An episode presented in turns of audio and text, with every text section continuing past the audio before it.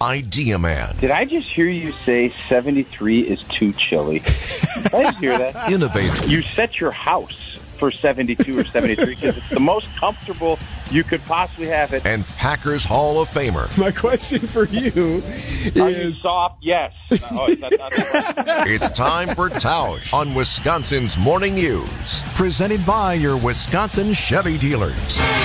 Mark Tauscher on Wisconsin's Morning News, sponsored by your Southeastern Wisconsin Chevy dealers. Tausch, I don't know if you heard in Debbie's traffic report. We got a big old mess here in Milwaukee, and this That sounds terrible. so this semi. I'm, I'm guessing maybe there might have been a fuel spill in connection with it because they sprinkled this stuff all over the roadway. I'm my guess here is that they're using that to absorb. You know, that has to absorb the gasoline or fuel or diesel, whatever spilled, and then they'll go back and clean that up. And Eric said, "Go ahead." well, it, I, it's like the custodian in middle school who would dump that picker upper stuff on the puke in the hallway. that's exactly what it looks Yeah. like, man.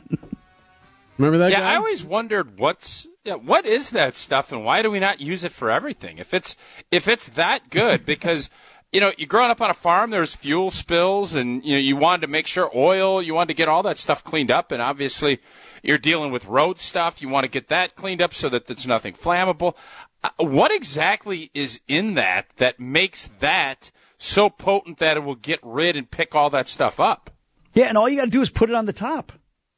Sprinkle it. Right, just sprinkle Ah, it. just That's sprinkle it magic on dust. there. Yep, done. You're good. and then what do you do with it?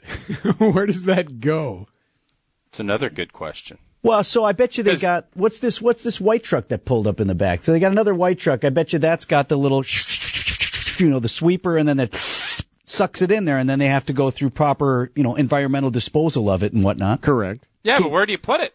I mean, it's not like it disappears. You got to bring it to. Yeah, you someplace. can't just like dump it in an outlot. I mean, you, you there's there's got to be some. uh, If it's picking up, I don't think anybody wants just regular gas dumped in their yard. No. Uh, you know, you you you do that with this whatever's in these chemicals, and you just dump it. Can you imagine somebody dumping that on your lawn with that great lawn that you got, Vinny? So it's, Uh, like it just, Just gives put you me the down shivers. on, yeah, on one knee. Yeah, I don't know where you put so where you put it, what's in it, why does it do the job that it does?